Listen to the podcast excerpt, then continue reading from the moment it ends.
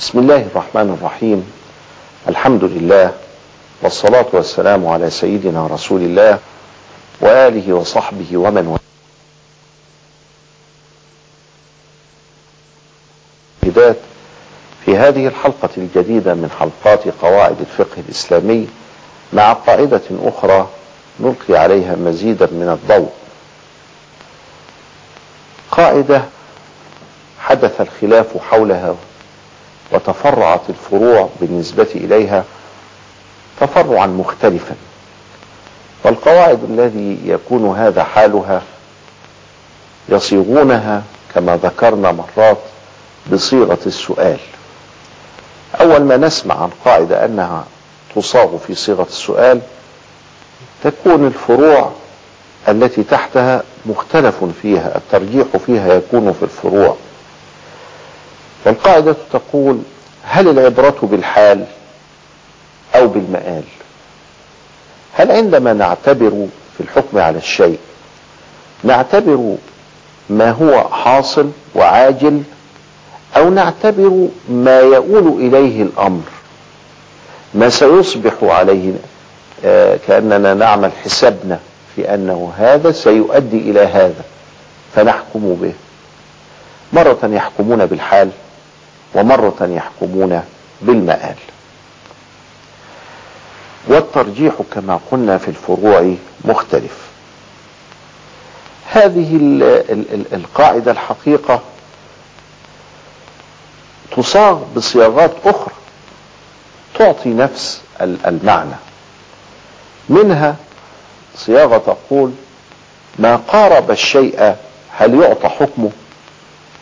ومنها المشرف على الزوال هل يعطى حكم الزائل كلها تدور حول هل العبرة بالحال أو بالمآل؟ وفروع هذه القاعدة كثيرة.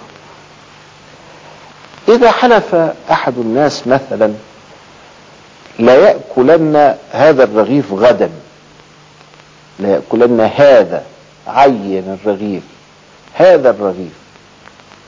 غدا. فأتلفه اليوم. تلف الرغيف بأي نوع من أنواع التلف؟ إما أنه أكله وإما أنه أعطاه وإما أنه لفقير يأكله وإما أنه فسد الرغيف. هل يحنس في الحال؟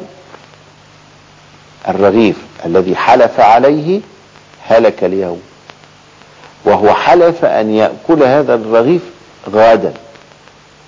فهل يصبح حانثا الآن لأن الرغيف الآن لم يعد موجودا إذا اعتبرنا الحال قلنا إنه يحنث الآن. وإذا اعتبرنا المآل لا يحنث إلا غدا. وما الفرق بينهما؟ الفرق بينهما أنه إذا مات اليوم لا يكون عليه شيء لأنه لم يأتي الغد أصلا حتى يأكل فيه الرغيف.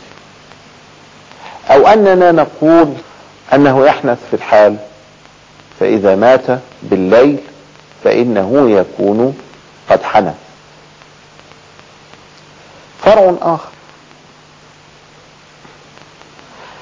لو كان القميص القميص ثوب الجلباب الجلبية لو كان القميص بحيث تظهر منه العورة عند الركوع. ولا تظهر العورة عند القيام. قميص قصير تحت الركبة بشيء بسيط. عورة الرجل من السرة إلى الركبة. هو واقف بهذا القميص القصير أو بالجلباب القصير الذي بعد ركبته وهو قائم عورته مسطورة فإذا ركع ارتفع القميص وانكشف الجزء من العورة. فهل تنعقد صلاته؟ لأنه هو هو عندما يبدأ يقول الله أكبر كان في حالة فيها ستر للعورة. ستر العورة شرط من شروط صحة الصلاة. لابد من صحة الصلاة أن نستقبل القبلة أن يكون المكان الذي نصلي فيه طاهر أن نكون متوضئين أن يدخل الوقت أن تكون العورة مستورة. المرأة كل جسدها فيما عدا وجهها وكفها والرجل ما بين السرة والركب.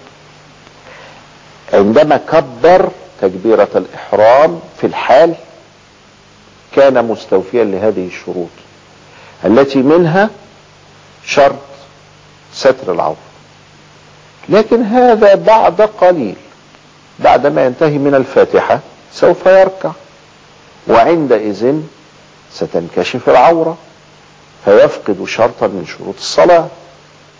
معروف أن شروط صحة الصلاة لابد أن تستصحب خلال الصلاة. فلو أنه في أثناء الصلاة نقض الإنسان وضوءه خرج منه ريح فيكون بذلك قد خرج من الصلاة. لو انكشفت عورته لمدة الركن هذا من نحو ريح من نحو تمزق ثياب من, من أي نوع من أنواع احتمال انكشاف العورة. فبذلك لا تصح صلاته نفرض أنه قد سقطت عليه نجاسة وهو في الصلاة. بطلت صلاته. نفرض أنه تحول بجسمه عن القبلة. بطلت صلاته. إذا هذا الرجل بعد قليل سيؤول به الحال إلى انكشاف عورته وإلى بطلان صلاته. هل تنعقد صلاته؟ الذي قال إن العبرة بالحال قال تنعقد صلاته. والذي قال إن العبرة بالمآل قال لا تنعقد صلاته لأنه معروف أن ذلك سوف يؤول إلى البطلان. آه مثلا نحن نعرف أحكام لبس الخف والمسح عليه. الإنسان لابد أن يلبس الخفين على طهارة كاملة بمعنى أنه قد توضأ وغسل رجليه معا. لا يجوز أن يغسل الرجل اليمنى ثم يلبس الخف في رجله اليمنى ثم يغسل رجله اليسرى ثم يدخلها في الخف. لا لابد أن يغسل الرجلين تماما ثم بعد ذلك يلبس الخفين. لو توضأ الساعة العاشرة ولبس الخفين الساعة الثانية ظهرا ونقض الوضوء الذي لبس فيه الخف الساعة الخامسة نبدأ 24 ساعة من لبس الخف. يجوز للإنسان أن يتوضأ ويمسح على الخفين دون أن يخلعهم إلى 24 ساعة يعني من الساعة الخامسة هذه إلى الساعة الخامسة في اليوم الثاني. جاء في صلاة العصر. دخل صلاة العصر وهو قد مسح على الخفين. دخل متى؟ دخل الساعة الخامسة إلا دقيقة. وهو في الصلاة أشارت الساعة بدقاتها إلى الخامسة بطلت صلاته لأنه يلبس خفين انتهى وقتهما في المسح يخرج ويخلع الخفين ويغسل رجليه ثم يعود يصلي. طيب أنا أعرف إن الساعة الخامسة ستبطل صلاتي. لو دخلت الصلاة بهذه الطريقة الله أكبر ودخلت وأنا أعلم. أن بعد دقيقة واحدة سوف تبطل هذه الصلاة وأنا لا أستطيع أن أصلي أربع ركعات العصر في دقيقة واحدة لأن الطمأنينة ركن من أركان الصلاة. فهل يا ترى تنعقد الصلاة ثم تبطل أو لا تنعقد من أصله؟ الذي قال إن العبرة بالحال قال إنها تنعقد الصلاة ثم تبطل. والذي قال أن العبرة بالمآل قال أبدا لا تنعقد الصلاة لأن العبرة بالمآل.